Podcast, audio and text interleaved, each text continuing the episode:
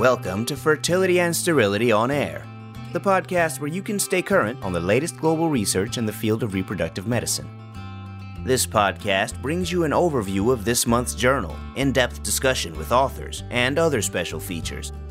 FNS On Air is brought to you by Fertility and Sterility Family of Journals in conjunction with the American Society for Reproductive Medicine and is hosted by Dr. Kurt Barnhart, Editor in Chief, Dr. Eve Feinberg, Editorial Editor, Dr. Micah Hill, Media Editor, and Dr. Pietro Bortoletto, Interactive Associate in Chief. Welcome, everyone, to the Fertility and Sterility On Air podcast. It's February 2023. Excited to be here today, as usual, with the full team. So, Kurt, Eve, and Pietro, good morning. It's very early today. How are you? Good morning, everybody. Nice to see you. Good morning. And it's an hour earlier here. So nice to see you too. Never too early to have a discussion about the good science and fertility and sterility, is what I always say. That is right. So we are now on season three of FNS on Air. We're the February 2023, volume 119, number two in the print journal.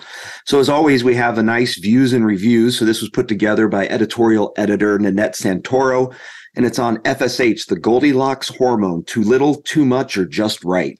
And she has uh, four different papers, actually five, that were put together uh, that talk about FSH and LH action. So, especially if you're a fellow or if you just want a good review, I highly recommend that you uh, read these papers. They're very, very insightful and educational. The Inklings comes from Michael Eisenberg, also another editorial editor on the intergenerational economics of infertility, childbearing, and assisted reproduction. So this was a very dispassionate and sort of cold way to look at why we should be able to do ART so it doesn't pull on the heartstrings or doing what's right for the patients. Just imagine in your mind Dame Judi Dench or Dame Maggie Smith, whatever British matriarch you want, saying be dispassionate in your judgment uh, James Bond, and, and this is what this article is. So it's just very much breaking down the economics of why we should be applying it. I almost read it like a white paper that could be used uh, at a governmental or NGO level for why we should have fertility benefits. So as always, read those. It's very, very good content. But Pietro, we're going to dive right in. We have the seminal contribution this month, fresh versus frozen embryo transfer and safety and outcomes. I know this is something that's uh, important and near dear to your heart. Tell us about this article, the seminal one for the month. Well, somehow I got assigned to the seminal contribution this month, this month, which is typically a Kurt Barnhart task. But I guess since Kurt is the senior author on this paper, it had to go to someone else. And well, I have the unenviable task about telling Kurt, Eve, and Micah about this paper, but also our readers. This paper, Kurt, as I mentioned, you are senior author in this month's FNS, but also my dear old friend, Dr. Marissa Steinberg Weiss, who was a Northwestern resident, Penn Fellow, and now back on faculty at the University of Pennsylvania as the lead author. And the question that you and your co authors are trying to tackle is the age old question which is better, fresh or frozen embryo transfer, as it relates to singleton live birth rate? We all know that RCTs are really hard to do in general, but they're particularly rare in our due to barriers from federal research funding and many of the unique ethical concerns related to reproduction. As a result, many of the big questions in our field, like is fresh or frozen better, are commonly answered by observation large national ART databases from the from SART, CDC, and other big uh, clinic level data sets. While useful, there are always concerns about the quality of these data sets, particularly the effects of unmeasured covariates and the potential for confounding by indication when trying to useful for. While these databases do a great job at collecting data points like age, AMH levels, fertility diagnosis, these data sets are less good at measuring what the authors in this study called quote unquote inherent fertility, or the probability a woman has of ever achieving a pregnancy. Inherent fertility has the potential to impact the type of fertility treatment one receives, but also the outcome of said treatment. By definition, it's a confounder. And when not accounted for in these large data sets, your source of unmeasured confounding. Now, what Dr. Weiss and Dr. Barnhart did was they looked at data from the National ART Surveillance System from the CDC to answer the fresh versus frozen question using both the traditional analytic approaches that all of us are very familiar with to address confounding, as well as a novel dynamic model to account for quote unquote inherent fertility. The study focused on women undergoing egg retrieval and single embryo transfer in 2016 or 2017 who were between the ages of 20 and 34 years of age. They excluded PGTA cycles and only included cycles in which four or more embryos were generated. So, as a whole, a very good prognosis cohort of women by design. The primary outcome here was singleton live birth rate. there were around 6,000 fresh cycles and 2,000 frozen cycles that were eligible for analysis. Now, without diving too much into the weeds, because I think if you have a statistical mind and want to learn a little bit more about this dynamic model, you should read the method section of this paper. The results here are that the crude analysis of the results showed no difference in the singleton live birth rate between fresh and frozen. And this outcome persisted even after adjusting for confounding, utilizing Poisson regression and propensity score analysis, quote unquote, the traditional methods for adjusting for confounding. And this was a finding that was largely in agreement with previous meta analyses on this topic. But what the authors went and did here as kind of their exploratory and the novel aspect of this paper is that they performed additional analysis using this so-called, so-called dynamic model that controlled for inherent fertility, which again accounts for longitudinal data across multiple embryo transfer attempts. The point estimates for inherent fertility were not different between two groups. And when analyzed using the dynamic model, there was again no difference in singleton live birth rate between the fresh and frozen groups. At face value, you may be wondering okay, so they found the same thing with and without their new dynamic model. But what the dynamic modeling added by nature of including an estimate of inherent fertility for each patient is that it adjusted for a major source of unmeasured confounding that could have been mediating the results of the traditional regression model. Now, Kurt, before I ask you to talk a little bit more about why controlling for inherent fertility as a confounding variable is important and when and where it should be used, I want to point out a few methodologic choices in the study that perhaps limit its generalizability a bit. And these were points that were raised by Dr. Marsh and her accompanying inkling. One, by design, this was an exceptionally good cohort of women. Young, no ovulatory dysfunction, no uterine factor. They produced four more embryos in their index retrieval cycle, which may not necessarily be extrapolated to the average patient who's a bit older. Fresh embryo transfers because they've previously failed um, frozen attempts. We excluded PGTA cycles. Again, with the trend towards more and more PGTA, limits a little bit of the generalizability of this cohort. And finally, the um, CDC data that was used doesn't provide information about the indication for FET. Was there a concern for OHSS? Was there a premature rise in uh, progesterone? Was there an unexpected lining issue?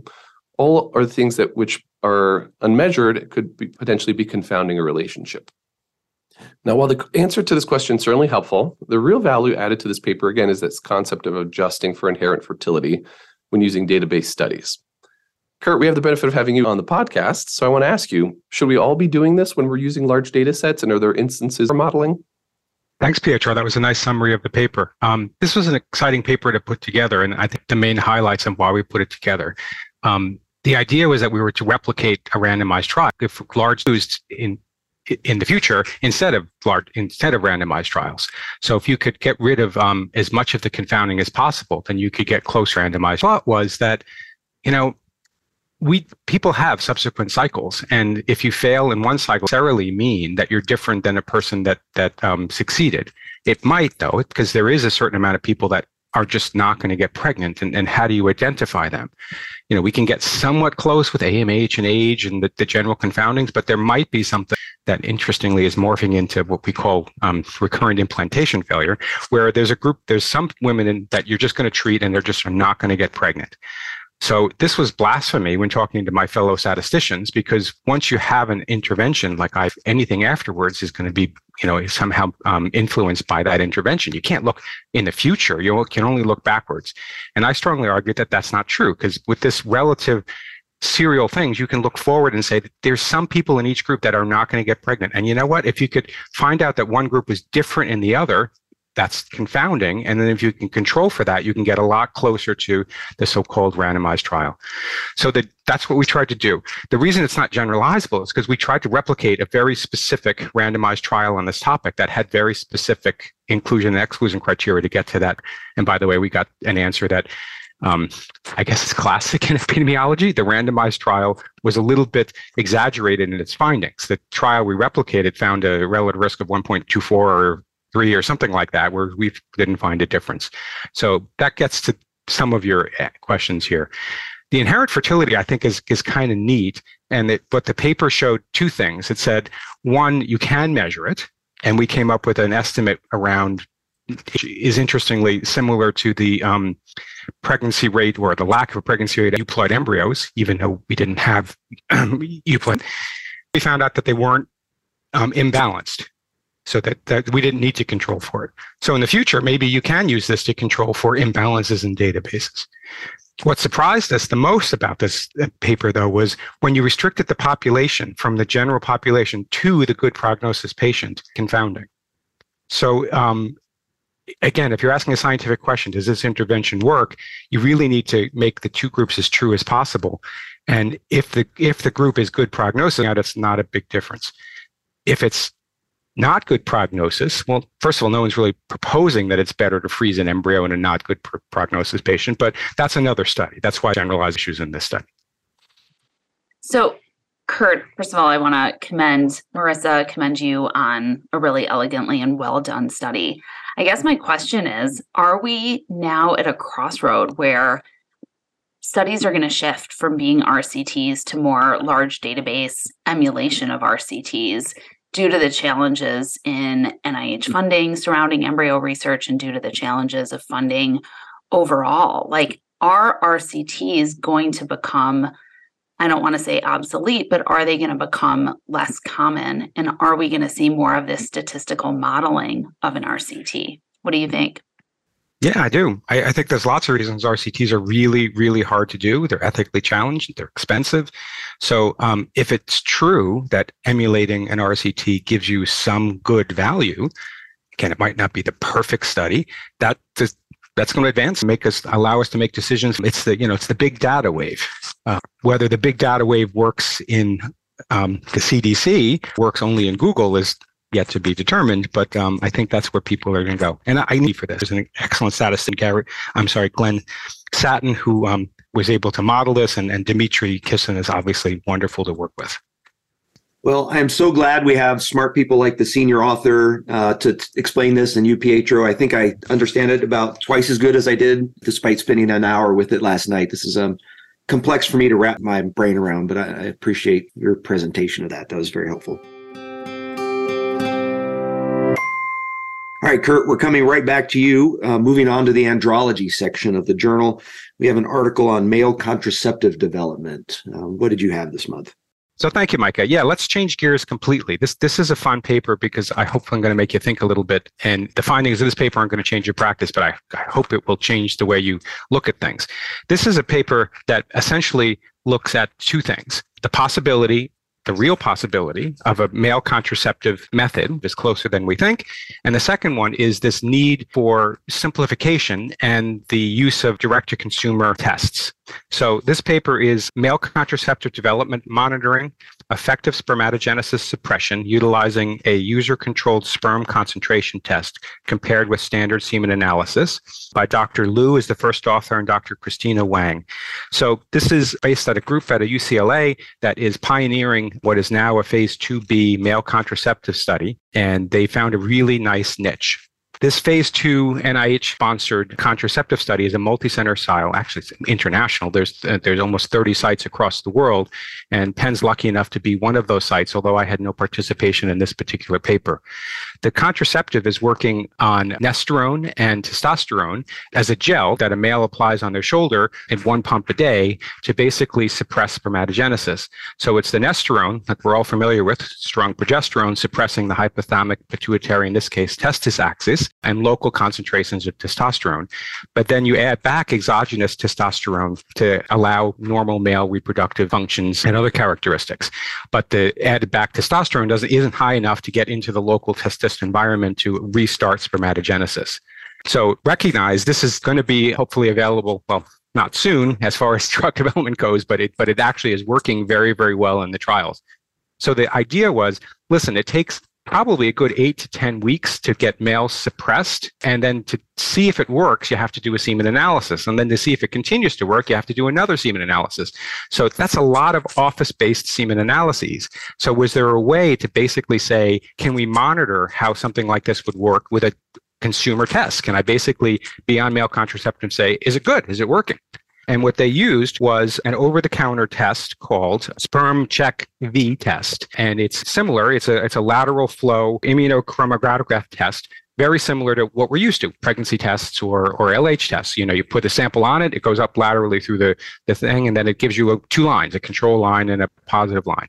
And the goal was to say, can we use this to adequately mimic what we would get by doing a formal semen analysis? One of the findings that I thought was neat was we got to change the way we think. You don't need zero sperm count for this to be effective. So they took a threshold of 0.2 million as the, the threshold. Now, clinical data that I trust very much will bear out that that's probably good enough to work clinically, but this test will now tell you if you're below that threshold. So really, the test was quite simple 38 subjects 217 samples. They basically had people from different groups of, of sperm concentrations and they basically said how often is the over the counter test giving you the accurate correct test? With the gold standard being the semen analysis. Um, i want to get statistical geek on you for a second. All studies even this one have to have some sort of semblance of a sample size or a power calculation. And for this kind of test, what you do is you say, what's the precision of my answer and roughly what my answer is going to be. So they hypothesize this would be 90% sensitive and they give a, um, a confidence interval around it of around 6 to 10%. And that would need, I think it was 37 subjects. Now, that's an estimate, like all studies. So they found out that they didn't have 90% accuracy. They actually had 98% accuracy. So the results were well within their estimated power. So looking at tests less than 0.2, they were 100% sensitive, 97.3 specific. And the concept that I think is most important, which is accuracy. Accuracy is basically of all the people you predicted, how many people did you predict correctly? So it's a combination of sensitivity and specificity. It's not one or the other. You want to know just is the test reading I got accurate, meaning correct, whether it's negative or a positive test. So 98.2% accuracy is pretty darn good. Now, if it was above that threshold, the test was even better 100% sensitive, 99% specific, and 99.5 accurate. So this was a, a good test. So the reason I really like to include it in fertility and sterility is again, it makes you think broadly. We've got new things to think about. It's a slightly different study design. And it really, I think, is a marker of the times we have a generational shift. I think young men are open to male contraceptive. First of all, I, I, really believe that's true. And secondly, young men, I mean younger than me and Micah and Pietro, of course, are pulled towards you know simplicity, you know, an over-the-counter test rather than going into the doctor's office. So this is really laying the groundwork for, I think, transformation in medicine, which is men are going to take responsibility and they're going to have a way to check easily if it's working and not have to go all the way back into a physician's office to do that. So again, not going to change your practice today, but think broadly. And I was really pleased that this paper could get into the journal. I was shocked by the same thing you mentioned that less than 200,000 they were okay with. And that, that sort of shocked me because I think we probably all had IUIs where they show up and that's the post wash value you get. It's already there. It's already prepped. The, you know, she's ready for the IUI. You do it and, you know, some of them get pregnant. So that made me feel uncomfortable. But then when you think about natural conception, however you would non ART conception, yes, non medically assisted conception, um, that's obviously going to be different than IUI. But I, it sounded like they modeled that on real world OCP usage. Like if if, if a guy is less than two hundred thousand, that's roughly equivalent to the failure rate of OCPs in females. Is that yeah, it was a little bit of a sea change to accept that you don't have to get to zero. But if you think about it, everything we do in life is it, there's never an absolute this cannot be designed no contraceptive has 100% efficacy. We know that. So you know it shouldn't be a barrier that the male is 100% and i think less than 200,000 sperm is going to be really really effective. I don't want to say that we're sacrificing efficacy. I don't believe so. I think the scientists in this paper diana blithe in particular is convinced that, that less than that is really talking about anecdotal pregnancy. That surprised yeah. me but it makes sense. That's a great explanation. Thank you I think two points. One is I agree. I think that you have to accept a very, very small rate of failure for the larger picture of efficacy. And number two, I think the feminist side of me is just cheering that this is truly revolutionary. I think that the contraceptive burden, although obviously there are male contraceptive devices, but the contraceptive burden from an efficacy standpoint has largely fallen on the female partner. And so having something like this on the horizon is life changing. The biggest issue for me for uptake for this, while I agree that an at home test certainly is more palatable for a lot of men my age, the fact that it takes 16 to 20 weeks for you to get to that threshold where you're in the hundreds of thousands of sperm is a long time. Yeah, but you um, use a backup method. And so that did not bother me as much. I mean, we tell women, and I don't know how true this is, but we always tell women like that the pill doesn't really work the first month that you take it. So theoretically, you have probably a seven or eight week lead time of contraceptive efficacy for a female if she decides early on in the preceding cycle that she's going to begin the oral contraceptive, then the subsequent months she starts the pill and the efficacy doesn't theoretically kick in until that one full month of pills have been taken. I don't know how much of that is dogma versus reality. Probably a lot of dogma there, but I, I did not see the lead time as being um, as being problematic. I think the bigger issue, obviously, the paper was about the direct to consumer testing. And Kurt, I thought it was funny that you mentioned a pregnancy test because now I think the classic is a COVID test, right? And the administration of this test with putting the diluent, the drop, and then the sample, I think like people are so much more comfortable, males and females are so much more comfortable with a direct to consumer test such as that in the era since COVID. And every time I see a COVID test, especially the one that is shaped in the same way as this one, it does look like uh, an old pregnancy test. There is part of me that still gets that excited, like, aha, positive. And well, we're getting used to that, how we do these tests, whether whatever we're testing for, which is kind of neat. By the way, this is not the iPhone test where you put it up to the lens to see the, the sperm density. I've, I've heard that sperm test at home too. So no, this is not this one. And I also wanted to end this on, we talked a little bit about the efficacy, you know, under 200,000. I can't say how many pregnancies there were in this phase two trial, but let's say we never had to discuss any in the con- in the context of the study. So um, between the lines there, it, it, it looks like there's data that's backing up this threshold. All right. I am learning a lot today. Thank you, everyone. That's great. So, we're going to move on to the assisted reproduction section. But before I do that, I want to give my shout out of the month to two of our colleagues down under. Uh, Christos Venetis this week said that uh, we're doing a great job. Keep it up. He loves it on LinkedIn. And then I was having a phone call with Rob Norman uh, last week, and he says that he listens to this on the car. He listens to this while he works out. All of his colleagues down in Australia do as well. So uh, we'll see if we can't get an episode of FNS on Air or Journal Club Global down to your continent soon. And we appreciate you listening to us and everyone else around the globe. Thank you. So the next article is mine in assisted reproduction, and it's from Sarah Arians and Bill Gibbons from Baylor. The paper is titled Endometrial Receptivity Assay Before Frozen Embryo Transfer Cycle, a systematic review and meta analysis. And the authors generally do a, a very uh, sound methodologic meta analysis here. They registered their trial in Prospero. Uh, the only downside to that is that they registered it five weeks after they did their literature search and analysis. So we would call that retrospectively registered. Ideally, you'd like a meta analysis and uh, obviously a randomized controlled trial registered before any data is collected. That way you know that there's no bias in the decisions they made. That being said, I looking at the paper, I did not sense any bias because they had those five weeks um, before they registered it. Uh, they did combine cohort studies as well as randomized trials or clinical trials in this study, and we'll talk about that at the end. Uh, they used appropriate statistics in using random effects models. And for fellows out there, I just want to take 60 seconds to review. When you look at your forest plot and you see each dot that represents the effect size of a paper, and then you see the 95% confidence interval of that effect size. And obviously, they vary. Not every paper has the dot in the same place, and not every confidence interval is the same width. Now, why is is that? Now, that will determine which of these models we're going to use. It could just be sampling error. We could do the exact same study at the exact same place with the exact same docs and patients and still get different answers just because of sampling variation. So a fixed effect model assumes that your difference in those dots is due to just sampling error. And so it really heavily weights the larger studies because they're going to more precisely be able to estimate that.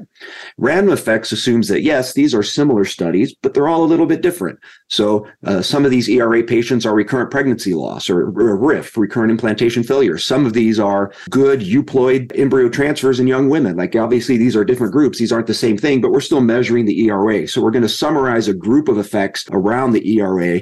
So we're going to give bigger weight to smaller studies in the random effects models because they're each smaller study is bringing something unique that we're trying to estimate an overall effect to.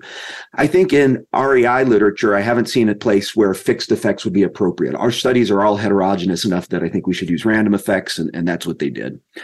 Uh, they did a lot of sensitivity analyses, and I really like that. I think that's a good way to help drill down and make sure that you're not missing the answer to your question, no matter how you slice it.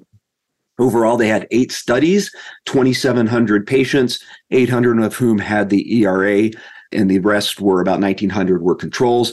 Five of these were retrospective cohorts, one prospective, one clinical trial, and one unclear methods. Although reading the abstract to that one, I think it's probably a, a, retrospective cohort. All the trials, even the one with unclear methodology, were rated low risk of bias by the Newcastle Ottawa scale. That's why I don't personally like the Newcastle Ottawa scale for measuring bias in uh, retrospective studies because it always says there's low risk. But one, we don't even know what the methods are. Uh, and they got to just choose what their treatment was. And five of them are retrospective cohorts. There's obviously bias there uh, or risk of bias. So I, I, just disagree with that. The authors point that out as well, which I thought was um, insightful. So overall, the authors found no difference in any endpoint but using the endometrial receptivity assay. It didn't help with live birth, and they had over 2,000 patients in that analysis uh, nor any of the secondary analyses, pregnancy loss, biochemical pregnancy, clinical pregnancy. They also did sub-analyses looking at study design. Did that change anything? They looked at patients with recurrent implantation failure. There were three studies with 700 patients. That didn't change the findings. So really, no matter how they sliced it, there was no benefit to using the endometrial receptivity assay. The authors conclude the findings of the current meta-analysis did not reveal a significant change in the rate of pregnancy after IVF Using ERA, it's not clear whether ERA can increase pregnancy. And I agree with that. My only thing is, I think you can say it's stronger. I think you can flip that. It almost sounds like it's not clear whether it works or not. And so some people might say, well, let's keep on using it until we know it doesn't. Whereas I would say there is no evidence that there is benefit to utilize this intervention. And I think that's pretty clear now. 2,700 cycles, that's quite a bit, plus the randomized controlled trial from January. The commentary was great by Allison Bosch and Heather Hipp from Emory. They do a very good job of explaining the history of the ERA, how it works, what's the current evidence. They highlighted the fact that despite that on the website, this ERA test, before they took this information down, had been used over 150,000 times. That was about a year ago. So we might be talking about 200,000 times this test has been used now. And that's just from one of the companies utilizing this test or offering it. And they say there's only one clinical trial, but we're using it to this much. And then they, they talk about the, the JAMA trial that came from our group. And then importantly, they point out a study that wasn't in this meta analysis because it was in 2022. So it was after they did the lit search. But Cozzolino actually found worse outcomes if you did the ERA after a single failure. So is there a risk that we're actually shifting patients out of the normal window of implantation by doing a test that's not measuring what we're think it's supposed to measure. And they have a, a little pun at the end just says, seems like we have not entered the ERA of enlightenment or the era of enlightenment, but all capitalized. So overall, I think a very nice meta-analysis. I do want to talk about including cohort trials with clinical trials and, and the problems with that. First, I want to just hear what your thoughts were on, on this paper and the topic in general. I'm just scratching my head thinking, how much data do we need, both prospective data, observational data, and now high quality systematic reviews and meta analysis before we just stop using the ERA? I feel like the era that we're in now is we're all trying to find secondary and tertiary indications for it oh, it's only for patients with thin linings. Oh, it's only for patients who have an autoimmune disorder and you may be worried about the window of implantation. At some point, we got to cut it out as a field. And I don't know what paper does that for us, but this certainly continues to add to that body of evidence that it's probably not doing what we think it needs to be doing.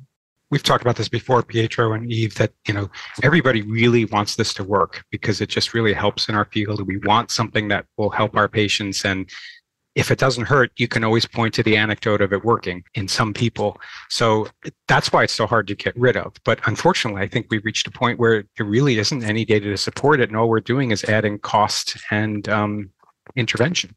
Yeah. I mean, my least favorite indication, and I see this all the time is a gestational carrier that before we do a GC cycle, we're going to do a mock cycle with an ERA. And I was recently in my role with the Chicago Coalition for Family Building was reviewing charges for one of our recipients and they were asking for $4400 for a mock cycle with ERA. And I'm just flabbergasted that that is a thing, that that is an indication for an ERA. Um, and certainly in a limited resource setting, we denied, you know, we denied coverage for that. But it, it's just shocking to me that that is still an indication despite all of the data. So Pietro, I'm on your team. It's like how we have an RCT, we have excellent retrospective study. We have data from the creators of the test. Like, show me data that says that it works. Um, and I may change my tune, but to date, I'm just not convinced. Yeah, I agree with that, Eve. And I think the the challenge though overall as a field, we're kind of on the opposite side. Show me, prove to me that it doesn't work, and then I'll stop using it. That's you know endometrial scratch um, now this that, that, sometimes we're at that point because of what kurt said it's not out of malicious intent in most cases i think it's just the patient wants anything they want to do anything and we want to do anything that we can so more is better maybe not maybe not when we're talking about the era yeah i don't want to be cynical that more is better because you get paid for it but that may be part of it too. But let's take the point you said for granted. Convince me that it doesn't work. So this meta-analysis does have some flaws, not malicious flaws because of the authors, but because it's hard to synthesize data that's difficult to synthesize. And, and the biggest one is when you synthesize cohort studies. And the, the reason is, is that each cohort study if you think about it as a sampling of, a, of the truth, might be biased in a slightly different way. That's the problem with cohort. And then when you put them together, you're actually moshing all the biases. It's it's not like cohort A is biased in one way, cohort B might be biased in another way. And by putting together, you're not getting a closer synthesis of the truth. You're you're getting noise. So that's one criticism of the meta-analysis like uh, having said that, they did best they could with the data they had, and you still don't find an area. But I just wanted to point out limitations. Another one is they are mixing methods. There is one paper there that's not ERA. It's it's an endometrial receptivity assay. It's just not the same test. So you can make an argument that you're you know comparing products. But these are very small methodologic details that we should talk about in journal clubs and on podcasts. But you know, when you step back and look at the forest, I just don't see any evidence that's that's glaring that says that this is an effective test. I guess my question, Micah, and maybe this is more for our learners in the audience, is is it legitimate to do a meta-analysis and include studies other than RCTs? Yeah, thanks, Eve. I appreciate that. I'll give my two cents, and then I'm, I'm curious what Kurt thinks. Uh, the first is that there's not a right or a wrong answer, and it's something that's debated. I personally um, only do meta analyses with uh, clinical trials because of what Kurt's talking about. And I just haven't learned how to do, well, independent patient meta analysis. It's hard to get the data. And I haven't learned how to do more advanced um, Bayesian or meta regression stuff to try to control for these confounders, which maybe could have been done in, in this case. But no, I, I won't combine them all, for all the reasons Kurt said. You can't control for that bias. And actually, the authors and their methods said each paper adjusted for bias, or the majority of the papers adjusted for bias, right? Meaning each paper did logistic regression, let's say. Yeah, but the problem is you're taking the raw data out of the table, and you can just look at the raw data in the tables from the uh, source papers, which I did, and they're the exact same numbers of the raw data that were input into here. So you're not actually getting the benefit of the regression that each study did to try to account for that bias, which is why Kurt's saying it's just rolling on itself. And then, you know, the observational trials tend to be bigger and the meta-analysis is going to weight those more. So as an 1800 patient poor study uh, better than a 700 patient RCT? No, but it's going to get more weight in a in a meta-analysis. So personally, no. And given that we uh, just published on this topic, I looked at the data and decided I, I would not do a meta-analysis on this uh, like a year ago. But that's that's me. I do think it's helpful. Uh, Kurt, I'm letting the the science wash over me. I think it's helpful in that I think this confirms what everything else is saying. And I agree with you. I nitpick on these things, but they're minor issues, and I don't think they would change the output significantly if they did all these things perfectly the way I would want it done, which is just my preference. Yeah, I think you said that really well. As as a clinician, I think the message here is that there is really no obvious benefit or demonstrated benefit of the ERA working. As a methodologist, you can find a lot of problems in here. But again, just flick flipping it on its head. Just by saying there potential problems with the way you combine the data doesn't mean there were problems with combining the data. So we just have to take this with a little grain of salt, let it flow over you. You know, there's a lot of data here that's synthesized nicely for you. And I hope it changes some opinions, even though it's not the perfect analysis if there's anything I've taken away from the last year, Kurt, it's exactly that. I once had a fellow, Carter Owen, who I actually did her residency at Penn with you guys and then was my fellow, who at the end of her uh, residency or fellowship said, Don't we ever have any good articles at all in REI? Like we've bashed them all for three years. I was like, okay, need to need to make sure we're emphasizing the positive and why we even have a journal in the first place and what's important about these. So you've taught me that well, my friend. So I, I appreciate that over this last year. Well, since we're talking about fellow anecdote, I had Ike Sasson as, as a fellow, and he said to me in the middle of his fellowship, why is it that, that you're only teaching me what not to do? When are we going to find out what we can do and what works? I like it. I know how my fellows are going to be quoting me in years to come.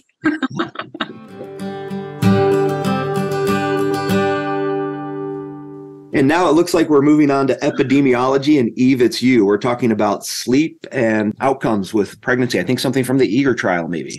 Yeah, this is really interesting. So, the title of this paper is Preconception Sleep Duration, Sleep Timing, and Shift Work in Association with Fecundability and Live Birth Among Women with a History of Pregnancy Loss, with Josh Freeman and senior author Sunni Mumford, who were both at the NICHD at the time of this study.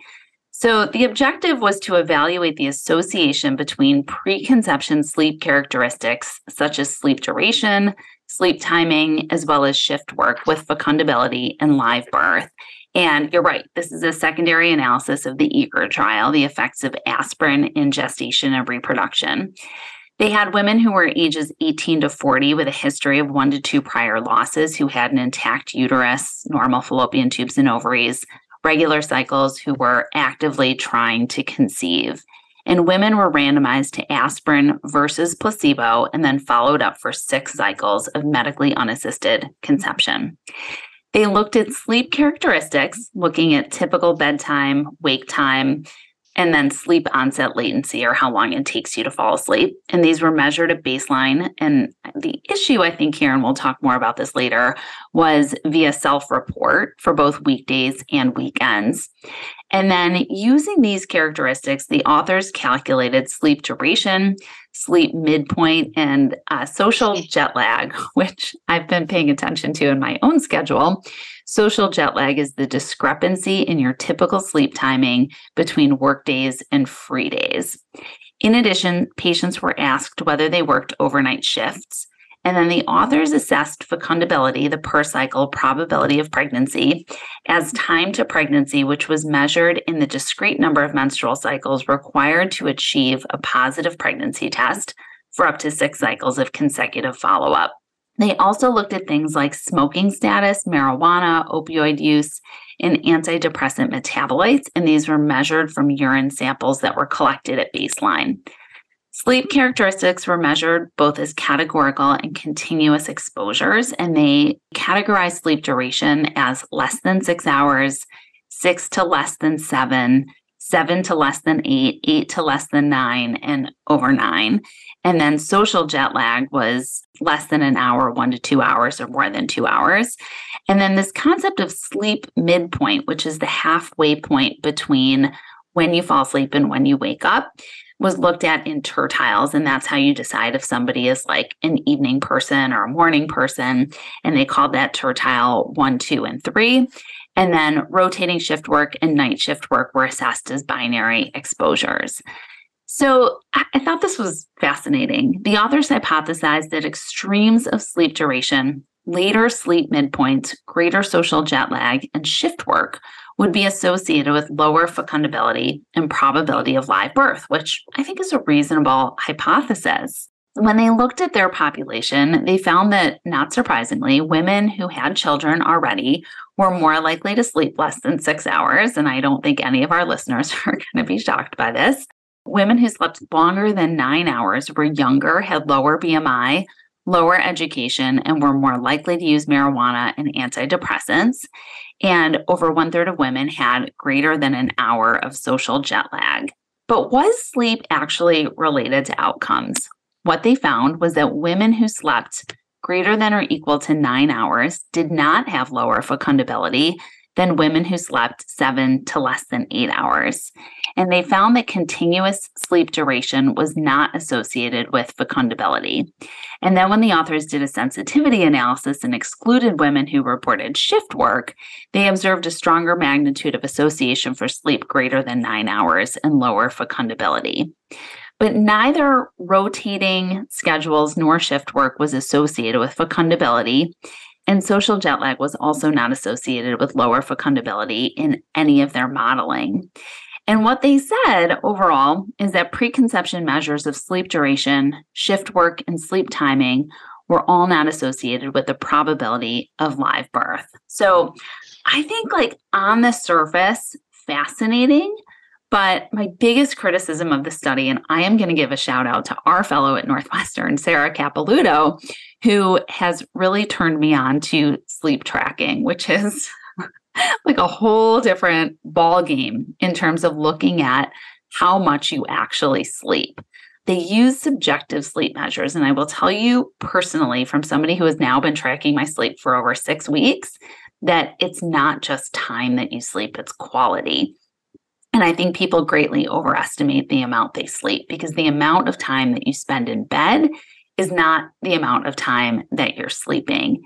And so I think there's so much more here. And we have to look at these data in a different way, or we have to do a trial in a different way. And I, I think this is a lot of fertile ground for future research. Um, and full disclosure, it is something that we are looking at at Northwestern. There's so much opportunity here to take this a step further and actually do the a prospective study with some of the tech that's out there the wearables, the the apps, the rings. There's so many things that can speak to your point, Eve, about quality of sleep and time spent in REM versus non-REM sleep, uh, just activity in bed. This question deserves to be answered. I'm so glad that there are actually people who are chasing this further rather than doing a secondary analysis of this data. Because I agree with you. Self-reported sleep, I probably overestimate my sleep all the time. But there's a lot of Netflix in there, and there's a lot of scrolling through Twitter in there. Um, that doesn't necessarily count towards my sleep wake times. This is a great example of starting with epidemiologic data and giving some nice reassuring data on a macro level. But it doesn't allow you to get into the specifics. I think sleep apnea is going to be a big deal. I think quality of sleep is going to be a big deal. So while this is reassuring to populations, we do have to, you know, drill down to the individual to see, you know, which aspects can be diagnosed and helped. Great. Thank you. Pietro, we're going to you next. We're staying in this same section. What do you have? Just want to start off with a big shout out to our Scandinavian colleagues for continuously putting out some really outstanding population based cohort data. This month's FNS has an article entitled Risk of Stillbirth and Neonatal Death in Singleton Births After Fresh and Frozen Embryo Transfers that utilize data from the Committee of Nordic Art, ART and Safety, or CoNARTaS. It's well established that singletons conceived after fresh and frozen embryo transfers are at increased risk for adverse perinatal outcomes, like placenta accreta spectrum disorder, growth restriction. And some newer data has also suggested that the risk of perinatal mortality may also be higher after any ART intervention. But no studies have really parsed out the question of stillbirth versus neonatal death. And none have also taken into account the relative contribution of preterm birth to this excess risk of neonatal death in ART conceived pregnancies. The authors of this study looked at data from Norway, Sweden, and Denmark that linked birth registry data with national ART registries between 1988 and 2015. A big period of time in which a lot of ART things changed, notably how we cryopreserved embryos and a lot of the medications we were using to support luteal phases. They compared rates of stillbirth and neonatal death between singletons conceived after both fresh and frozen embryo transfers, as well as pregnancies conceived without ART. In total, and here's the jaw dropping number, as always, from these Scandinavian studies four and a half million singleton births were available for analysis, of which 17,000 pregnancies resulted in stillbirth and 7,500 resulted in neonatal death, a rate of 0.4% and 0.17%, respectively. The big finding of this paper is that the authors found no association between the mode of conception and the risk of stillbirth, that's good. However, neonatal mortality was higher after both fresh and frozen embryo transfers compared to those without ART. Now, you may be wondering, what do I do with this data? And I think here are my big takeaways. Stillbirth is a terrible event.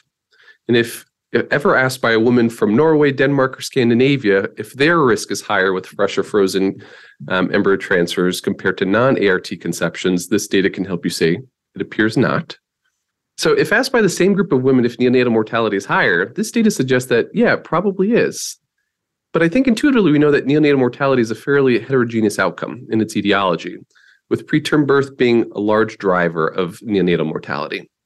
Also, neonatal mortality rates in Scandinavia are much lower than they are in the US and a lot of the rest of the developed world. So, really not a helpful finding for patients being counseled by us here in the United States. But again, if you're in Scandinavia and someone's asking you, you have this data to help that. While this data won't change your practice, it in some ways confirms some previous smaller observational studies with regard to neonatal mortality and refutes other observational studies that have previously found higher rates of stillbirth in ART conceived pregnancies.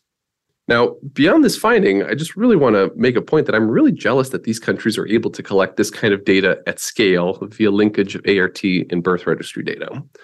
We have a bit of that in the US, particularly the work from the folks in Massachusetts that have looked at uh, birth registry and ART data, which is, I think, continuously put out some really outstanding papers that we've published here in FNS. But boy, could we use some more of that. And I'd really love to figure out how in the US we can get there because a data set with four and a half million um, outcomes is um, pretty powerful. We can do a lot of uh, inherent fertility estimating, Kurt, I think, in that kind of data. I really like this paper, but I'm always hearing Kurt's voice in my head saying, You just like the papers that confirm your hunches. so that's my only that's my only disclosure with that is yeah, I think that there is something to be said about fresh embryo transfer and preterm delivery. And we know that the largest risk of preterm delivery is neonatal death. And so I think it's intuitive and it supports how we counsel patients.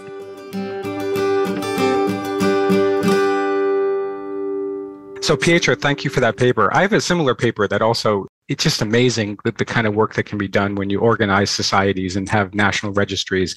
Uh, this particular study that I'm going to talk about, assisted reproductive technology treatment and the risk of multiple sclerosis, a, a Danish cohort study, has similar advantages. They have a, they have an MS registry and they have a registry of all the people of all the births and IVFs. It's it's really amazing um, to see this kind of work.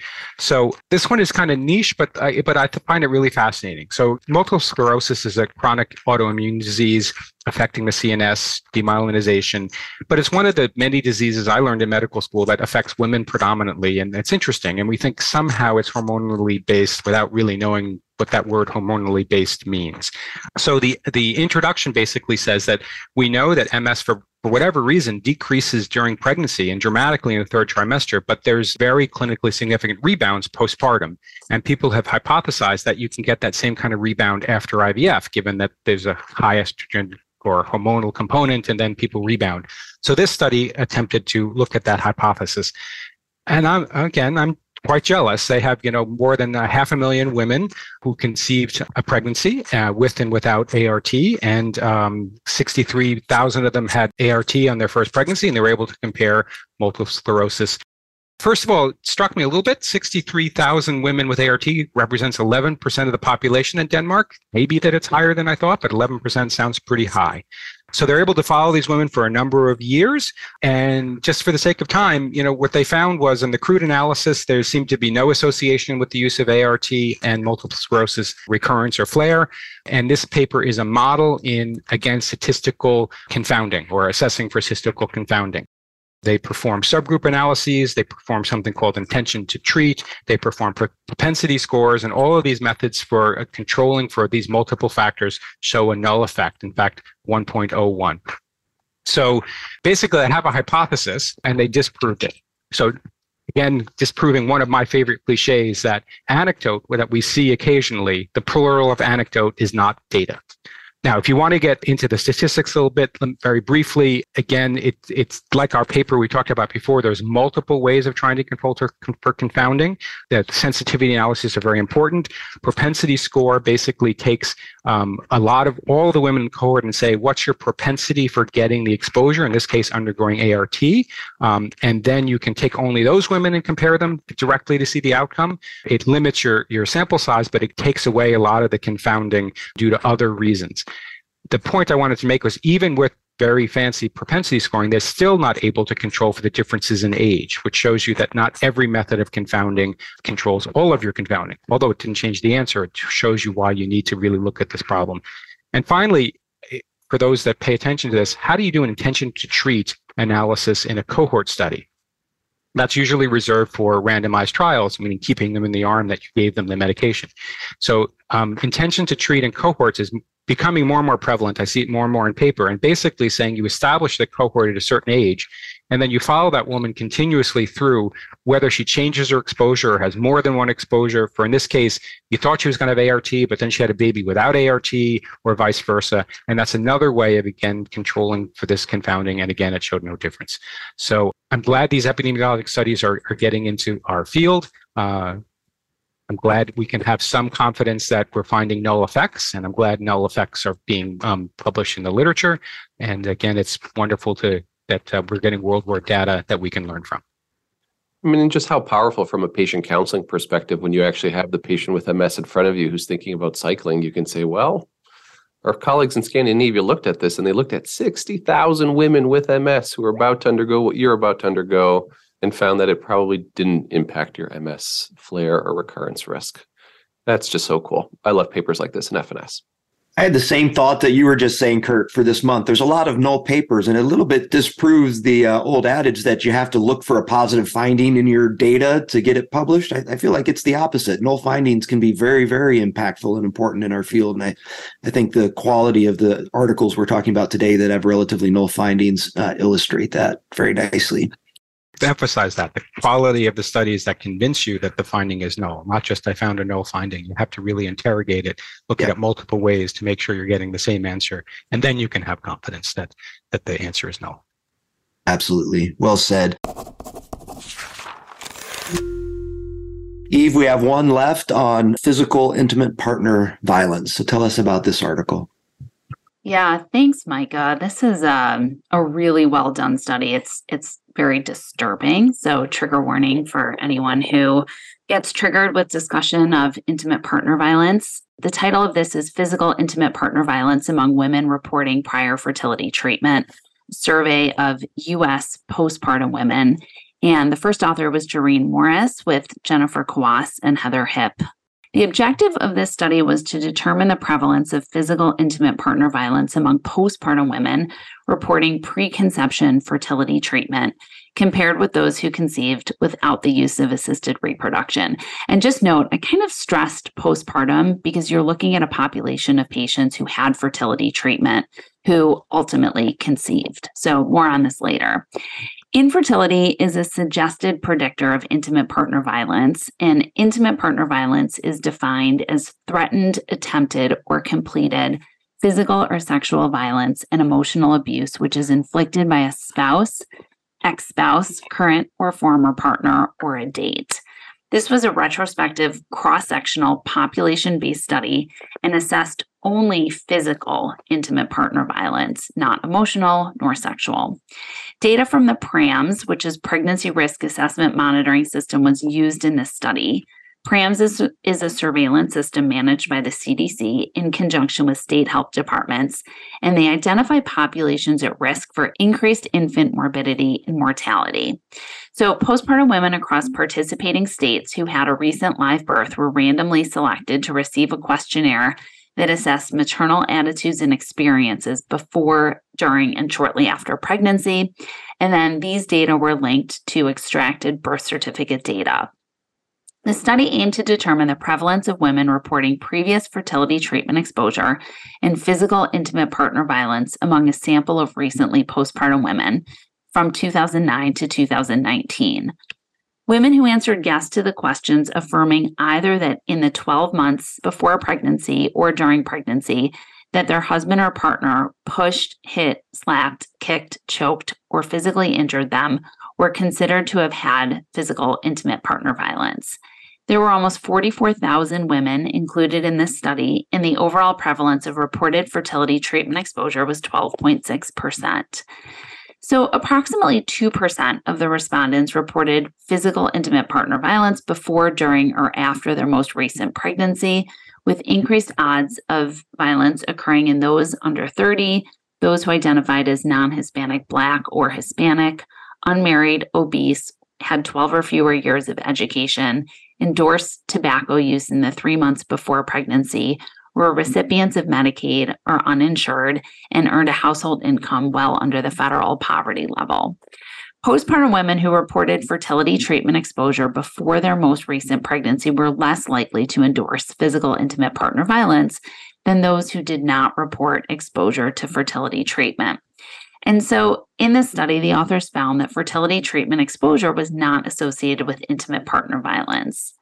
So, first, again, I really want to commend the authors on this study. I think it is a terrific use of surveillance data and I'm sure this project was a massive undertaking given the sheer numbers of patients. And I think it's a really interesting study and it really made me think. And on first glance, I thought, wow, this is reassuring. Our patients are safer than that of the general population. But as I thought further about it, I realized that the postpartum surveillance introduces significant bias that I'm not sure I can get past. So the study tells us that infertility patients who are successful and who have had a baby have lower intimate partner violence. But it doesn't tell us anything about those patients who are not successful. And if stress is significantly associated with intimate partner violence, I really worry about the stress of unsuccessful fertility treatment. Um, and this is what we're seeing, but I really question like what are we not seeing that's out there? And are we making assumptions that don't really exist towards our patient population? Additionally, this is physical intimate partner violence and not emotional or sexual. So I think it's a glimpse and it's by no means uh, definitive. And so I really would um, encourage further research on this topic. And I think at the very least, I know that on our paperwork, we ask patients about intimate partner violence but I do think it is an important thing to screen for in our entire population because our patients are at risk. And finally, I want to point the readers to the thoughtful reflection by Seth Barishansky from George Washington and Angela Lawson, my colleague at Northwestern, if you want to read um, some insightful comments about this manuscript. So, very uncomfortable topic, but a really well done study. And I think that again, just answers a few questions, but to me, it left me asking more than answered. And that's a really depressing note to end our podcast on. So, but I think yeah. it's such an important topic. So, I actually I wanted to ask Kurt. Um, so, you know, what do you think about an article like this? Obviously, you know, you accepted it and published it in the journal. Why why did you think this was important for our audience with fertility and sterility? I applaud research like this. Sometimes research is done on uncomfortable topics, but we need we need to face those topics and we need to face those topics with good information and good data rather than just bury them or pretend they don't exist. So hard to listen to, but I hope it in the long run helps. Yeah, I think again, I, I don't want to be a Debbie Downer here, but I really think that you can't take this paper at face value and you can't say that women are not at risk for intimate partner violence or that infertility patients are not at risk for intimate partner violence. I think it's a fair point that in the postpartum population, those patients reported less intimate partner violence, but I don't think that that lets our patients off the hook. All right, wonderful discussion today. It was so good to see all four of you. Kurt, we do have a lot of good content that we didn't get to cover today, as always. One of them is a research letter talking about intrauterine fluid with an isthmocele. What is a research letter? That's a new addition to the journal, isn't it? Yeah, thanks for pointing that out, Micah. Research letters are kind of a new wave in publishing by many journals and, and luckily also uh, fertility and sterility as well. So a research letter is really a very concise focus report, but it is original research. So it could be a very specific finding. It could be a sub-analysis that wasn't previously published. It could be an idea that you can just say concisely. It's not a review, it's not a case report, it's not um, editorial content, but um, it basically allows rapid dissemination of very specific findings.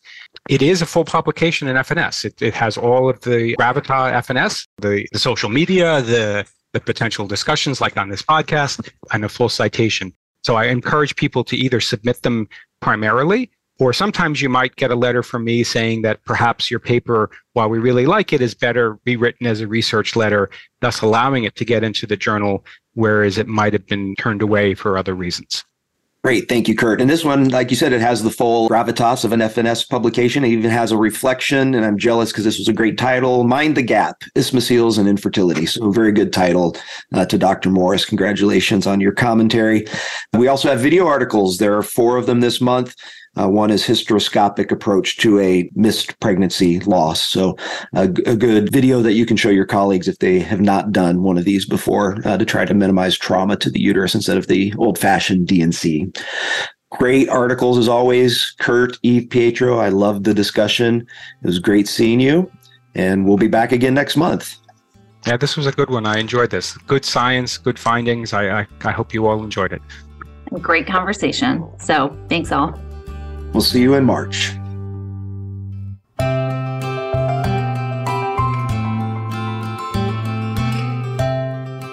This concludes our episode of Fertility and Sterility on Air, brought to you by Fertility and Sterility in conjunction with the American Society for Reproductive Medicine. This episode was produced by Dr. Michael Simoni and Dr. Molly Kornfield. This podcast was developed by Fertility and Sterility and the American Society for Reproductive Medicine as an educational resource and service to its members and other practicing clinicians. While the podcast reflects the views of the authors and the hosts, it is not intended to be the only approved standard of practice or to direct an exclusive course of treatment. The opinions expressed are those of the discussants and do not reflect Fertility and Sterility or the American Society for Reproductive Medicine.